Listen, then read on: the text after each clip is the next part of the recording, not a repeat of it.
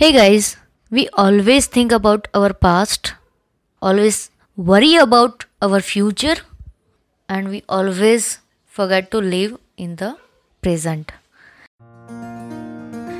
Hey guys હું છું તમારી રંગીલી હેતલ અને મેં સ્ટાર્ટઅપ તો આજે ઇંગ્લિશમાં કર્યું છે એનું કારણ છે કે મને ગુજરાતીમાં આનું સેન્ટેન્સ બેસતું નહીં હતું હવે તમે વિચારતા હશો કે કેમ મેં આજે આ એક વરીનો એક ચેપ્ટર લીધું. તો એનું કારણ છે કે મેં મારી આજુબાજુમાં જોયું કે ઘણા બધા લોકો પોતાના પાસ્ટમાં જ જીવે છે. અને અમુક લોકો જે કરિયર બનાવવાના એમાં પોતાના ફ્યુચર વિશે એટલું બધું વિચારે છે ને કે એનું પ્રેઝન્ટ આખો દિવસ ટેન્શનમાં જાય છે.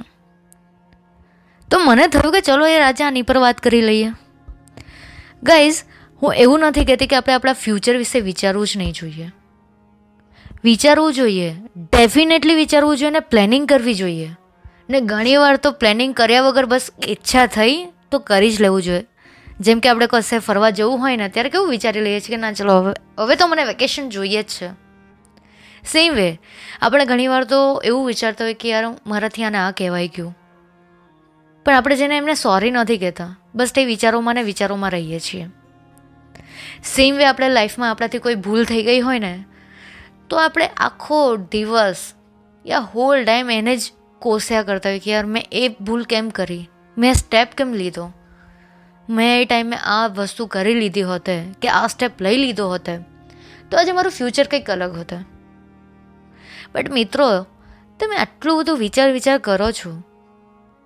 પણ તમે શું, તમે એવું વિચાર્યું છે કે તમે તમારા પ્રેઝન્ટને કેવું સારું બનાવી શકો છો? એવરી ડે યાર યુ વિલ બી હેપી આપણે ઘણા બધા મોટિવેશનલ સ્પીકર્સને સાંભળીએ છીએ તો એવું શું કહે છે લોકો? કે પાસ્ટ અને ફ્યુચરને ભૂલો અને પ્રેઝન્ટ છે એને જીવો. આઈ એમ અગ્રી માનું છું બટ એવું રિયાલિટીમાં પોસિબલ થતું નથી. એકચ્યુઅલમાં આપણે બનાવવું પડતું હોય છે. ડે ટુ ડે આપણી લાઈફમાં એટલી બધી પ્રોબ્લેમ્સ હોય છે ને ફેમિલીને લઈને પર્સનલ લાઈફને લઈને, યા પછી આપણે જોબને લઈને વાત કરીએ કે બિઝનેસ હોય.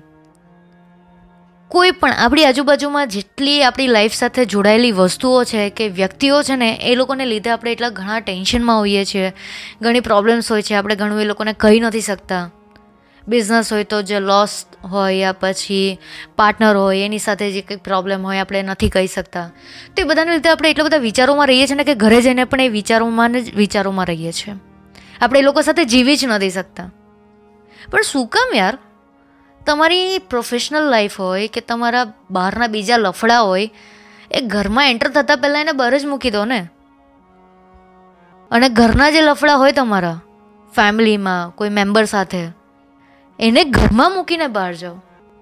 વર્ક અને પર્સનલ લાઈફ બંનેઓને બેલેન્સ કરો. હવે એ બેલેન્સ કેવી રીતે કરવાનું છે ને એ હું નહીં શીખવાડી શકીશ. એ તમારે જાતે ડિસાઇડ કરવાનું છે કે તમારી લાઈફમાં પ્રાયોરિટી કઈ છે. સૌથી પહેલી પ્રાયોરિટી તમારી તમારી પોતાની હેપીનેસ હોવી જોઈએ. તમારી પોતાની સ્માઇલ હોવી જોઈએ. મેં મારા આગળના પોડકાસ્ટમાં પણ આના વિશે વાત કરી છે, આ ટોપિક પર વાત કરી છે, પણ આજે પાછી કરું છું. એનું કારણ છે કે ખુશ રહેવું બહુ જરૂરી છે, નહીં તો દવાઓ ઉપર તમારી લાઈફ થશે. આગળ જતાં તમને જે પર્સનલ હેલ્થ ઇશ્યુ થશે ને, એ કદાચ તમે ઇમેજિન પણ નહીં કરી શકો. એટલે તમે જેટલું કમાવો છો એટલું બધું જ તમે દવાઓમાં નાખો છો. એના કરતાં ખુશ રહો ને. પાસ્ટમાં જે ભૂલો કરી છે, એને શીખીને આગળ વધો. એક્સપિરિયન્સ થઈ ગયો ને? હવે એને એ એક્સપિરિયન્સને ઇમ્પ્લિમેન્ટ કરો તમારા અત્યારે પર્સનલ લાઈફમાં સેમ વે જો તમે એને ઇમ્પ્લિમેન્ટ કરશો ઇન અ પોઝિટિવ વે તો તમારી લાઈફમાં ફ્યુચર જે તમે બનાવવા માંગો છો ને, એ ઇઝીલી બનશે. વિચારવાની વસ્તુ એ છે કે તમે તમારી લાઈફને કેવી રીતે લઈ જવા માંગો છો ખાલી પાસ્ટમાં રહીને રડવા માંગો છો કે ફ્યુચરનું વિચારીને તમે તમારા અત્યારનું જે પ્રેઝન્ટ છે એને ભૂલી જવા માંગો છો? એ તમારી પર છે? મને એવું થયું કે જે પણ મારા મિત્રો છે, જે લોકોની લાઈફને જોઈને મને એક એક્ઝામ્પલ મારા દિમાગમાં આવ્યું આજે વાત કરવાનું. એ મેં કરી લીધી છે. હજી જો તમારા પાસે કોઈ ટોપિક હોય, તમારી પાસે કોઈ પ્રોબ્લેમ હોય please share with me as I told you કે તમે મને ઇન્સ્ટાગ્રામ પર મેસેજ કરી શકો છો. એન્ડ મને અહીંયા વોઇસ મેસેજ ડ્રોપ કરી શકો છો. કીપ અપડેટ મી કે તમારે શું જાણવું છે? ત્યાં સુધી તમારું ધ્યાન રાખજો. Take care